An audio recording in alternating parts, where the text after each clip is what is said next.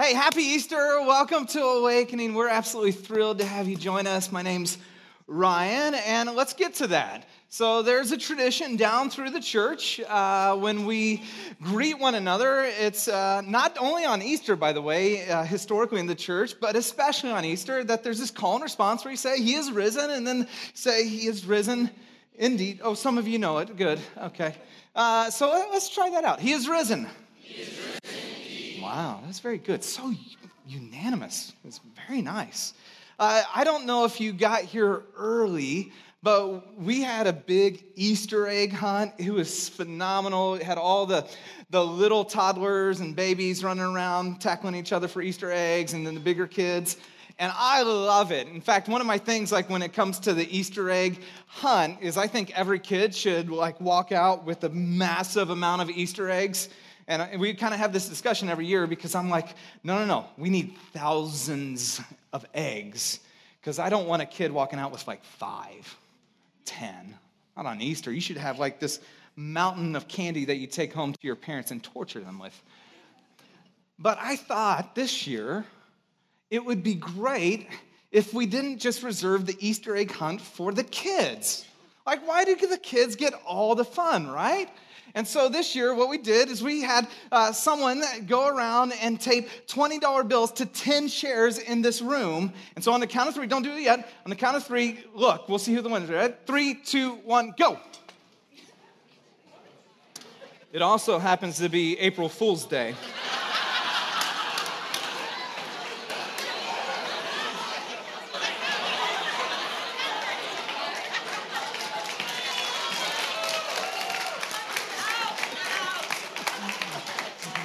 April Fools. that was good. That was good. I actually I saw a couple of you. You're like, there ain't no twenty dollar bill. There ain't no twenty dollar bill. Now here's what I think is interesting. However, just a little shift of conversation. Is if we're honest, some of you walked in the door when it comes to God, when it comes to spirituality, maybe when it comes especially to religion, feeling like maybe God played an April Fool's on you. I, I, maybe that's how you walked in, is just feeling tricked, fooled, feeling a bit like it's a, a hoax or a sham. I, I don't know. Uh, it's this whole idea like if there is a God out there, I haven't experienced him. If there is a God out there, I prayed and he didn't answer. If there is a God out there, and it just kind of feels like sometimes you feel like maybe God played and April Fools on us. And yet, here's the thing I find is that we're constantly still asking this question, and it's just kind of this undercurrent because there's this internal longing, whether you're, you know, consider yourself religious or not, spiritual or not, is what is God really like?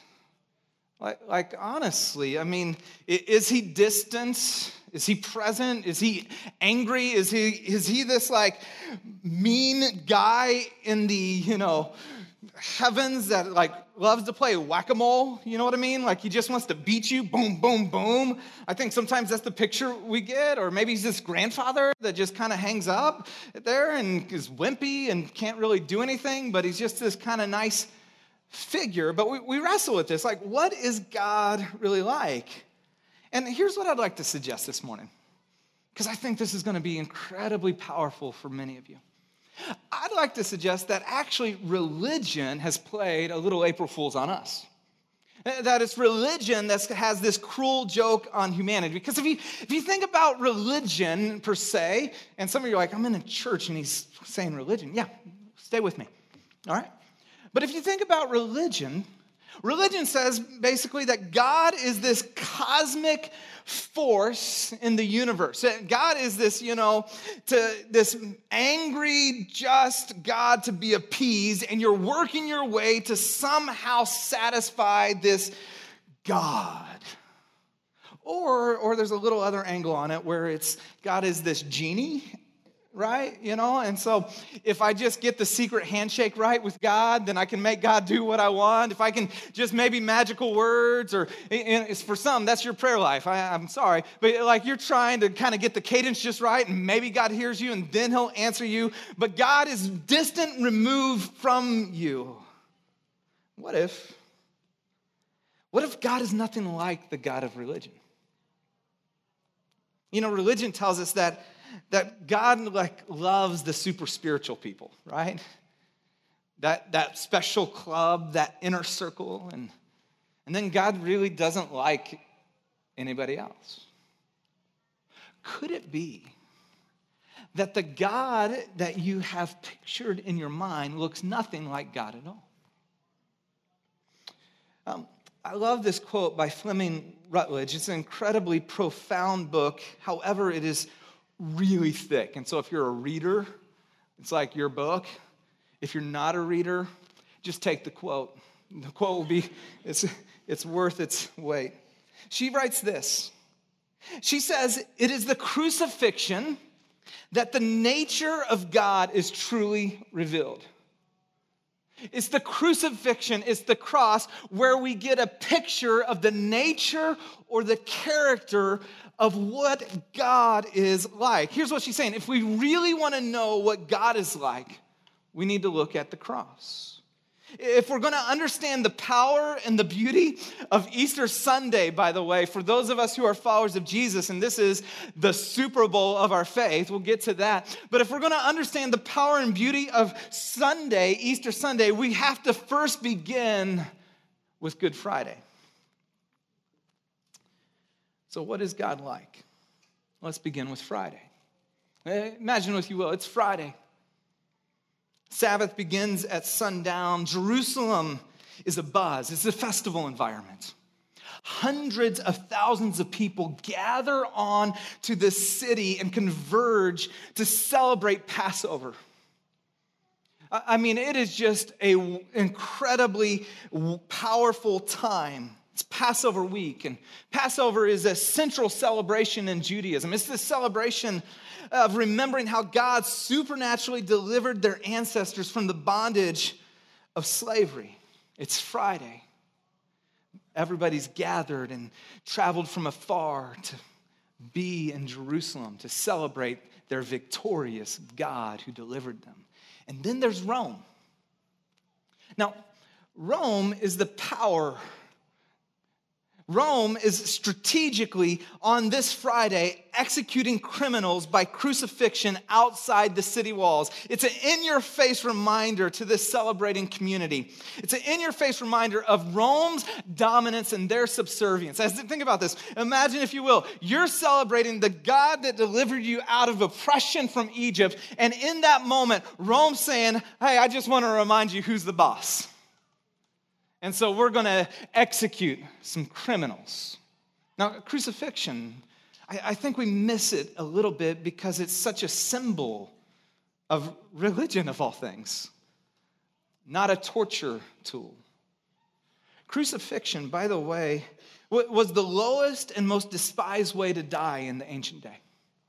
Only slaves or rebels to Rome were executed via crucifixion. In fact, it was such a looked down upon event that people wouldn't even talk about it. Like you wouldn't even just kind of bring it up at the water cooler at work. It was bad etiquette, bad form to, to mention it in public.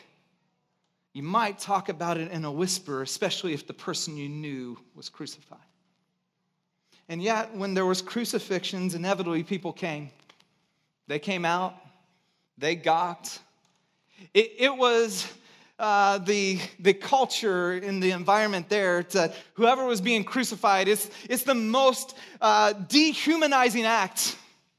As you are nailed to a cross, beaten and bruised, and completely naked, exposed before everyone for hours and hours on end. And the, and the play that people would do is they would come to this moment of these humans stripped of their dignity, and they would ridicule them relentlessly, mocking, hurling insults.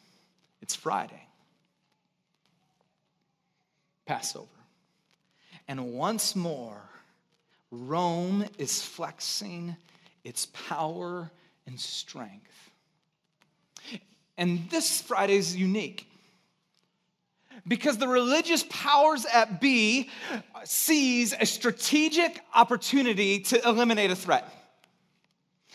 They look around and, and there's a threat to their power, there's a threat to their influence, there's a threat to their religious structure that they have created that has kept all the quote right people in and all the wrong people out.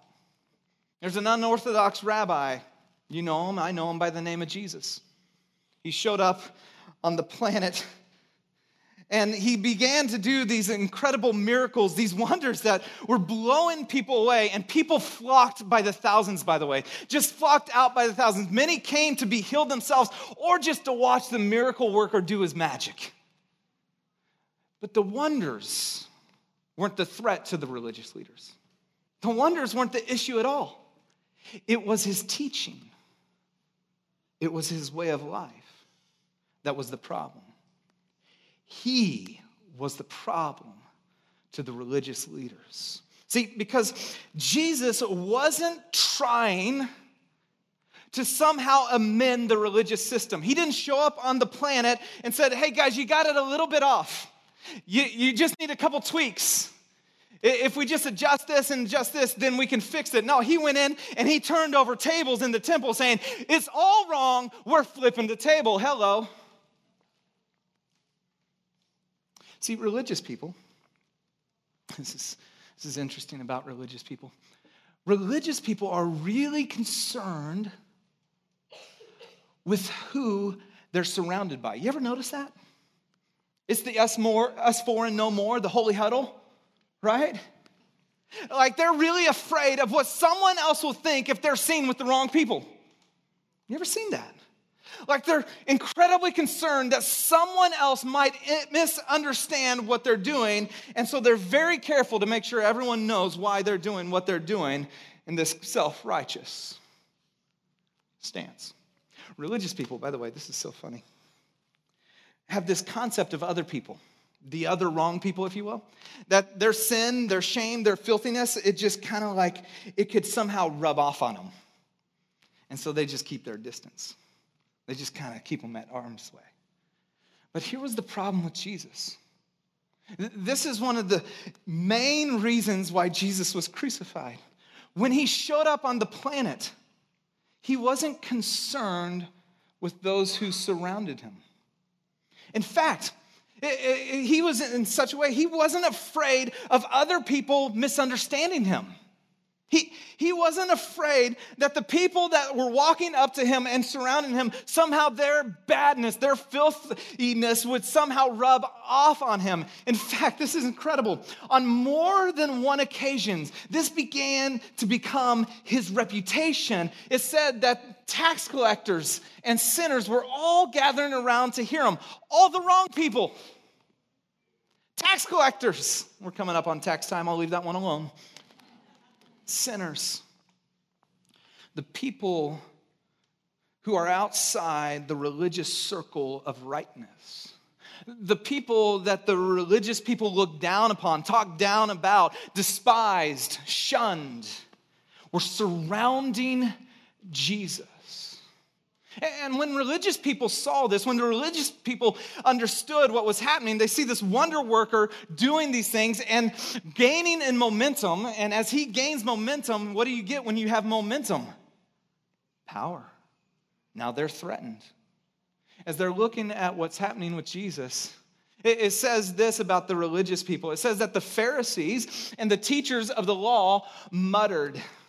That's a great word, right? Muttered.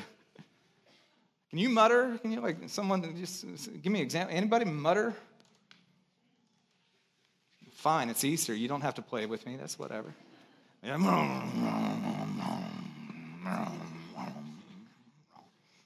muttered. This man, this man welcomes sinners and eats with them. It's a profound statement because the religious way was not to welcome sinners, but to shun them. The religious way was not to eat with sinners, but to despise them. The religious way was not to, to somehow love sinners, but was to shame them, not to invite them in, but to ostracize them. That was the religious way. And yet Jesus shows up on the planet, and all the wrong people are flocking to him like a moth to a flame. Like they're just drawn because he's up to something completely different the way of Jesus was that this God of religion looked nothing like the way of Jesus. But Jesus is saying what he is doing, he is teaching, is actually the way of God. And so Jesus tried to explain his actions to this religious folk, tried to explain what he's up to. And so he would tell stories and we call them parables, and he'd use word pictures. He'd say things like this It's not the healthy that need a doctor, but uh, anybody? No? Sick, yeah. It's like, okay, that's a word picture I can get my mind around.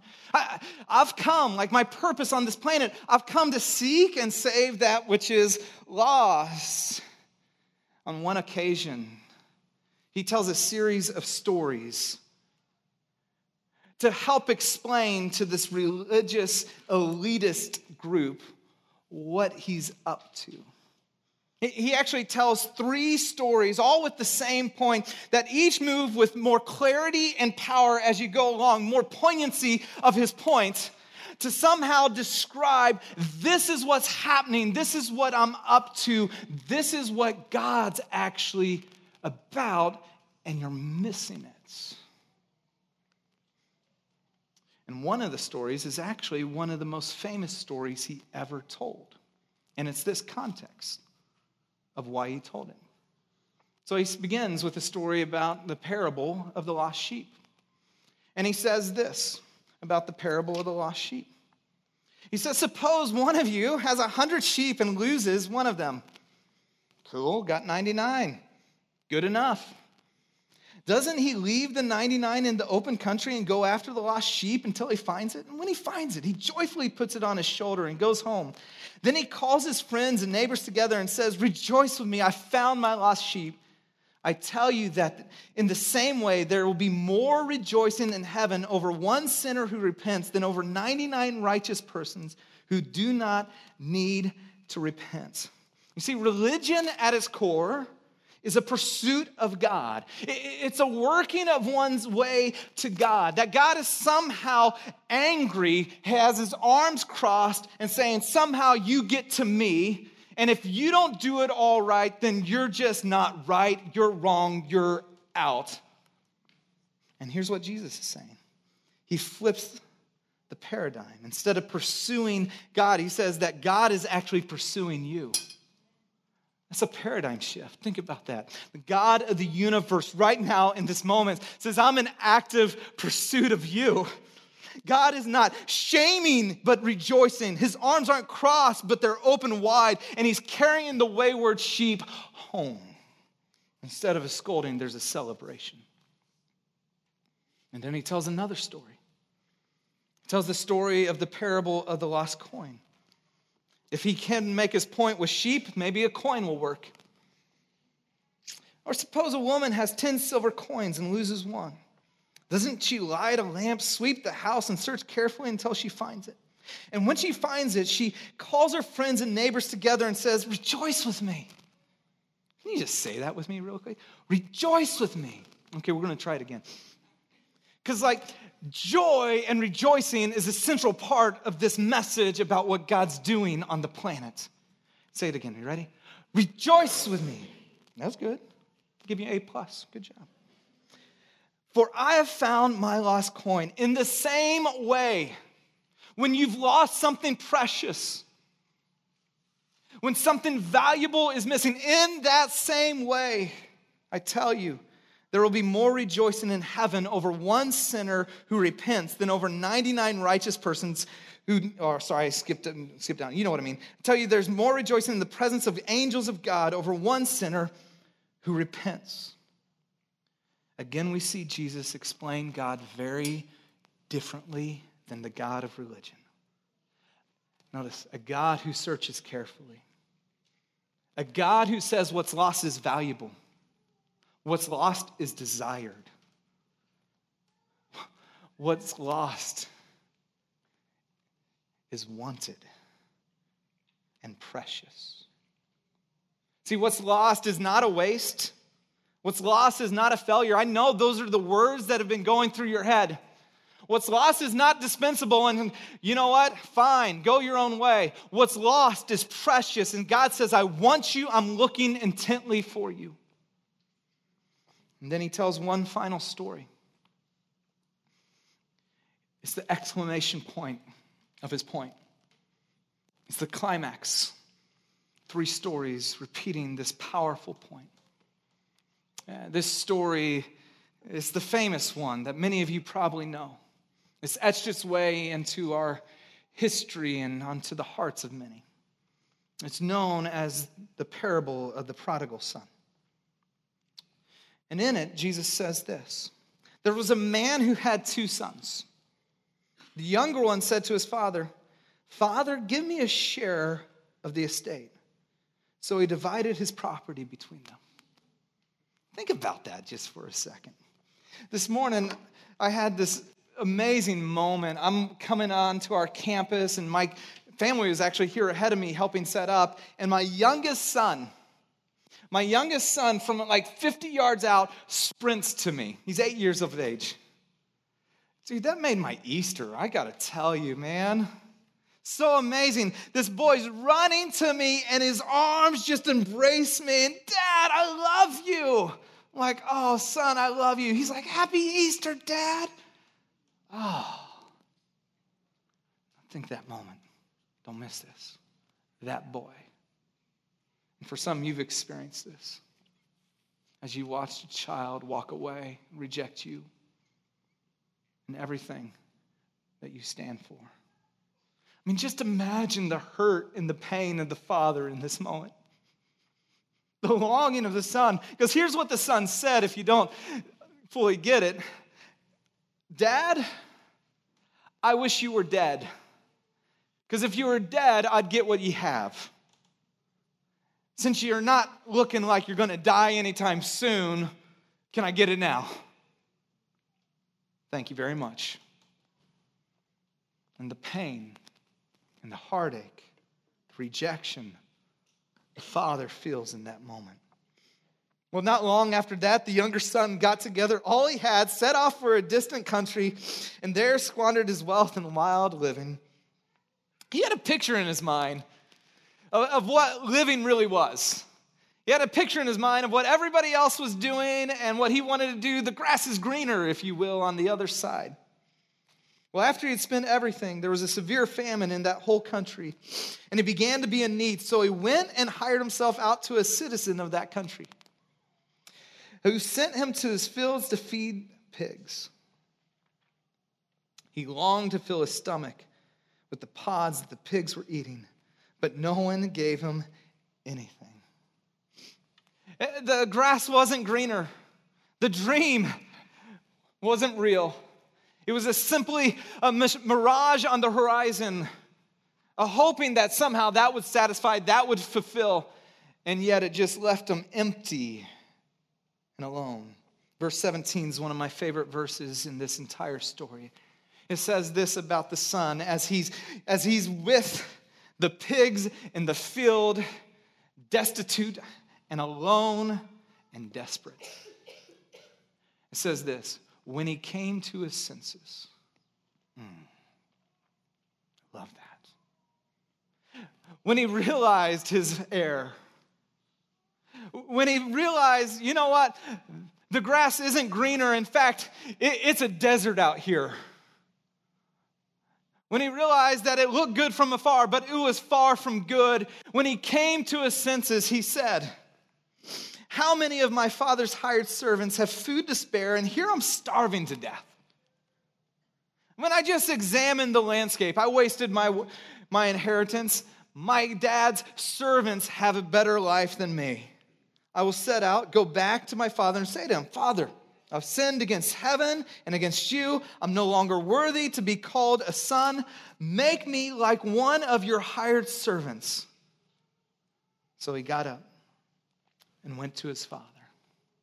He got up and headed into the direction he ran away from, to the father he rejected and whose inheritance he wasted.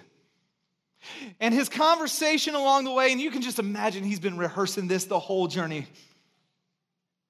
It's like, you know what? I'm not worthy to be a son. Just take me as a servant. Because I get the pain, I get the rejection, I get what I did. Maybe, maybe you'll be gracious enough to let your son come serve. This next line is so good.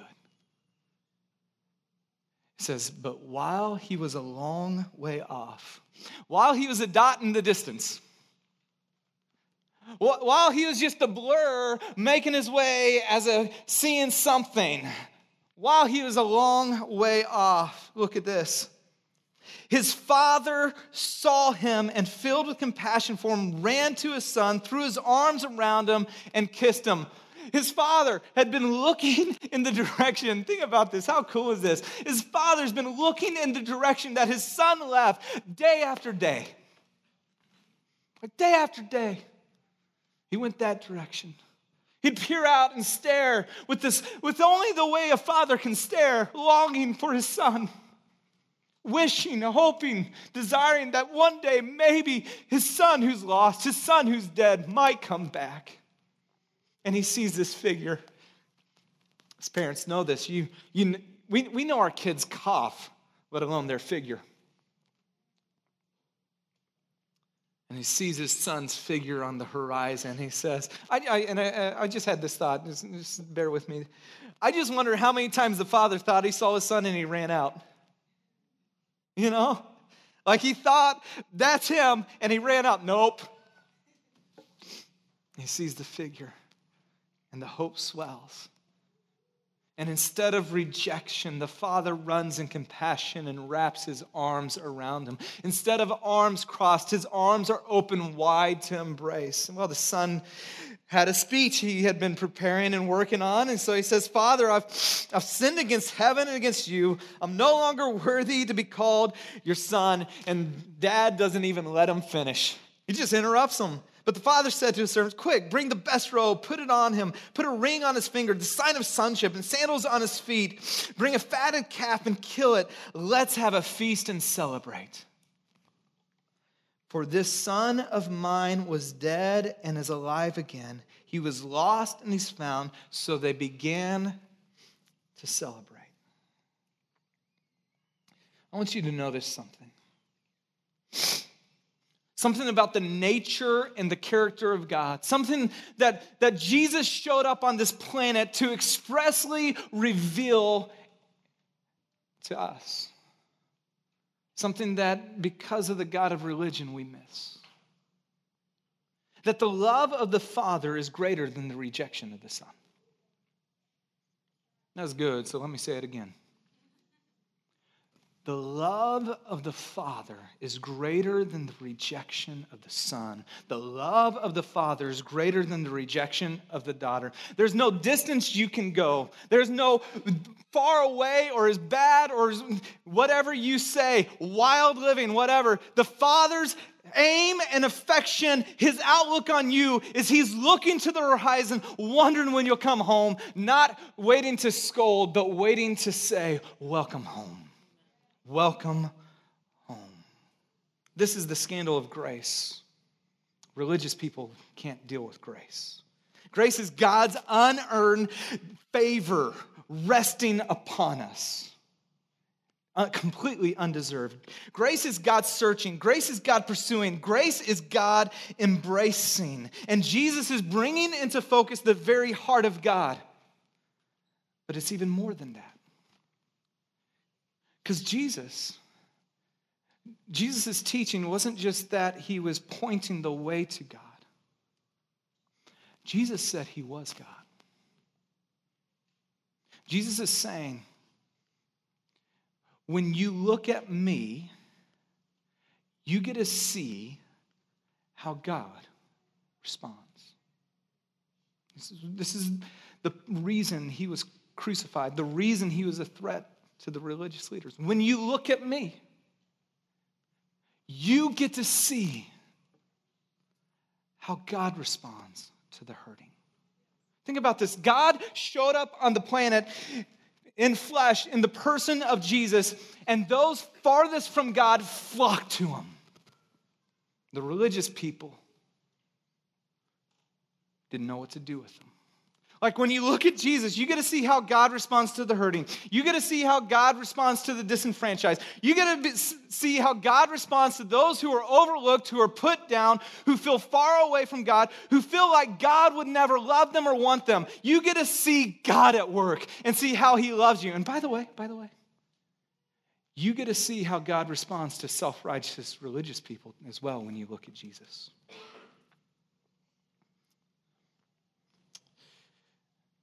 This is a God very different from the religious powers brokers of the day, and it threatened the entire foundation of the religious elite. The irony of it all Passover is being celebrated. Passover is that remembrance of how God lovingly pursued Israel like a lost sheep and a lost coin and a lost son. And now Jesus is saying once more, God is on the move.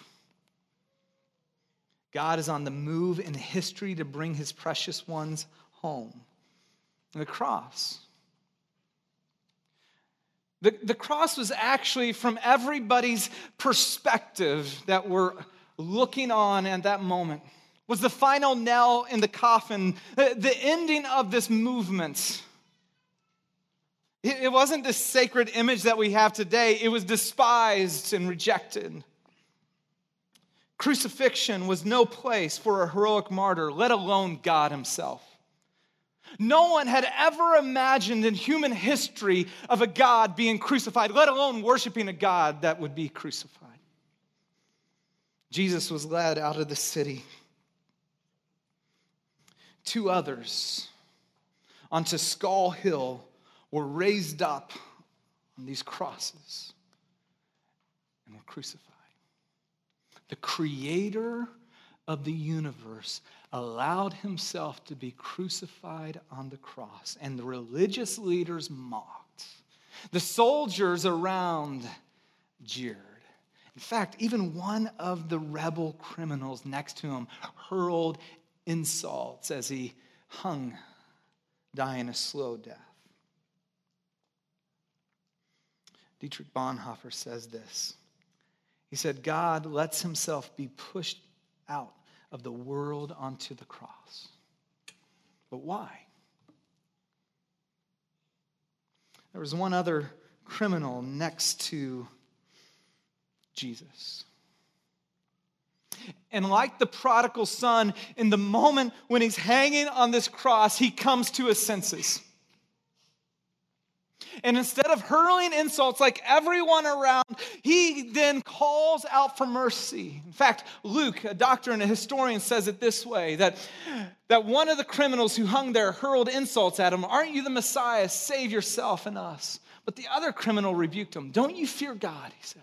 Since you are under the same sentence, we are punished justly for what we're getting and what our deeds deserve. But this man has done nothing wrong. Now, notice this.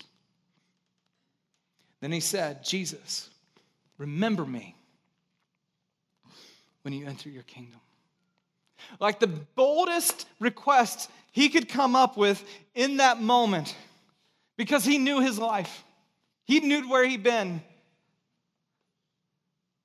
And he had that religious thought of God never would want me back again. It's just remember me. Like, I don't even know what that means, and I'm not even sure it's going to do anything, but would you remember me? Like, that's the biggest request I can give. And notice this like the prodigal who came home to ask just to be a servant and not a son, but he calls out for mercy. This criminal got way more than he could have asked or imagined. Jesus says, Today, this moment, you will be with me in paradise tell you today, you will be with me in paradise. Translation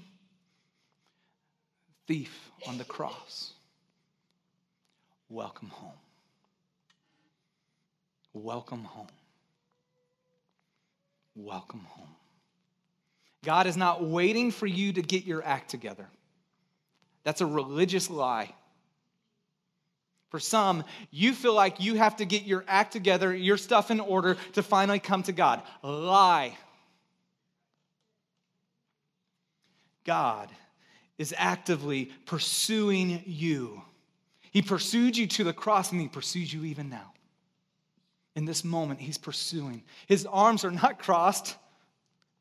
He's not a shamer. I can't believe you did that. He's a celebrator. Welcome back. Welcome back. Welcome home. It's the crucifixion that the nature of God is truly revealed. There were thousands of crucifixions in Rome in the Roman Empire, hundreds on the hill called Skull, just outside of Jerusalem. But there's only one crucifixion that has shaped and impacted all of human history. There's only one crucifixion that we even know the name of the person crucified. And here's why Good Friday was not the end of the story, but the beginning. The tomb is empty, and resurrection took place. See, all of Christianity hinges upon a single historical event. This is one of the things I love about Christianity, differentiates it from all other religions in this way. You don't have to wade through philosophy. You don't have to wade through uh, theology and kind of discern is this true? In fact, this is so good. If you've been searching, if you've been wrestling, I, I can make your journey a lot quicker. If you've been kind of jumping from belief to belief, is all you have to do is examine the single historical event of the death and resurrection of Jesus. If he rose from the dead, then all that he said is true. If he didn't, it's a hoax. Leave it be. This is a waste of time. Even the Apostle Paul said that if Christ did not raise from the dead, huh, it's a waste of time. Did you know that there's five historical facts that every major scholar, both skeptic, believer, atheist, or theist, believe actually happened? I can examine the evidence of the history of the resurrection. Every major uh, historian and scholar believes that Jesus was a literal person and died on a Roman cross, that he was effectively dead on that cross. Every person, scholar, believes this Jesus was buried in a tomb. They all agree on this. Not only that he died on a cross and that he was buried on a tomb, but the tomb was empty. Now, there's lots of theories about why the tomb's empty trying to figure out all these kind of well how is the tomb empty and did the disciples steal the body? That was like the first thing that the, even the religious leaders brought up in that day which i mean they were deserters in the moment.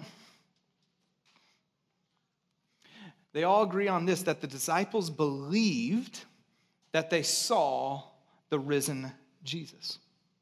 They're not agreeing that the disciples saw the risen jesus. They're just they agree that the disciples believed they saw that somehow over 500 eyewitnesses had this mass hallucination, even though it's never happened in the history of humanity. Somehow at this moment that happens.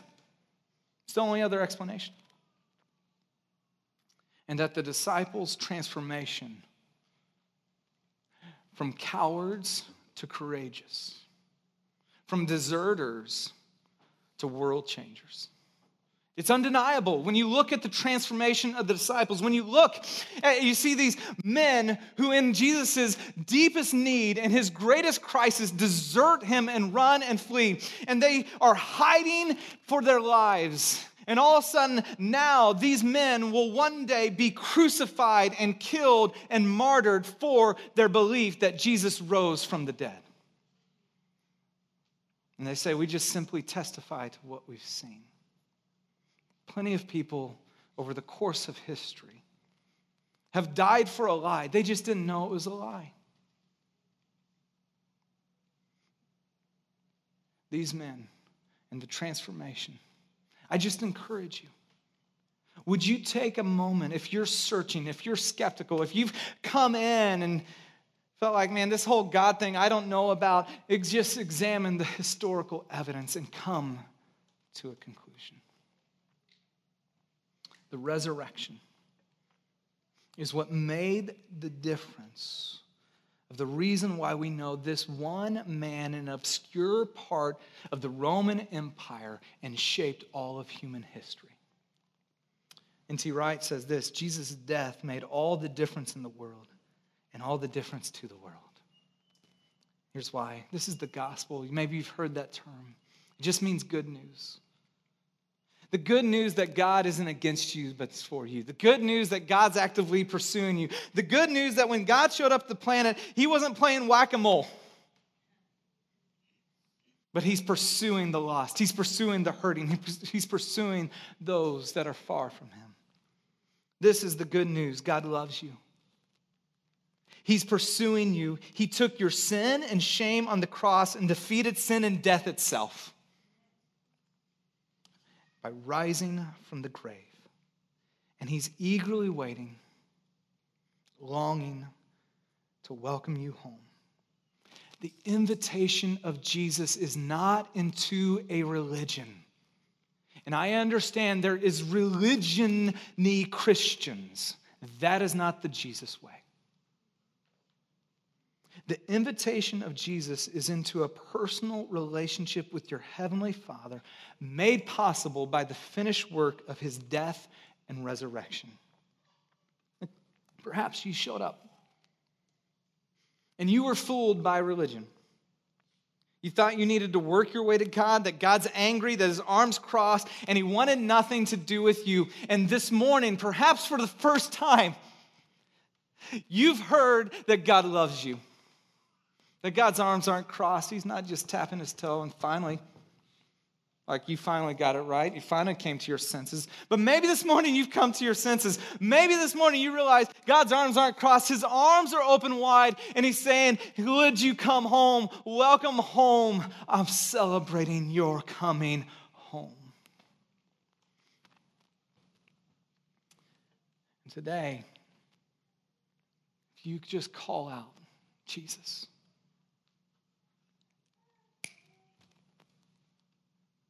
You step into life. You step into relationship with God. You step into who you were made to be. As we close, I, I would just like to pray and invite you to pray with me. Even for some, today is the day of salvation. Today is the day of God searching and you're receiving and you've come to your senses. And today is the day where you go like, no, no, no, no. Okay, I'm stopped. I'm not running anymore. I'm running to you. Today's the day when you said, okay, God, I want you. And you found out that God wanted you back. Would you just pray with me? I just invite you just close your eyes. And if you're in the spot where you want to start a relationship with God, just pray this after me. And prayer just means to have a conversation with God. That's all. There's nothing mystical or magical about the prayer. It's just the, the honest heart conversation. Or you just simply say, Jesus, today, I want to start a relationship with you. I know that I'm a sinner. I ask for your forgiveness. I believe you came for me. You died on the cross and rose to the life for me. Today, I give my life to you. Would you come into my life and make me new? Thank you for your love. Thank you for pursuing me. Thank you for welcoming me home.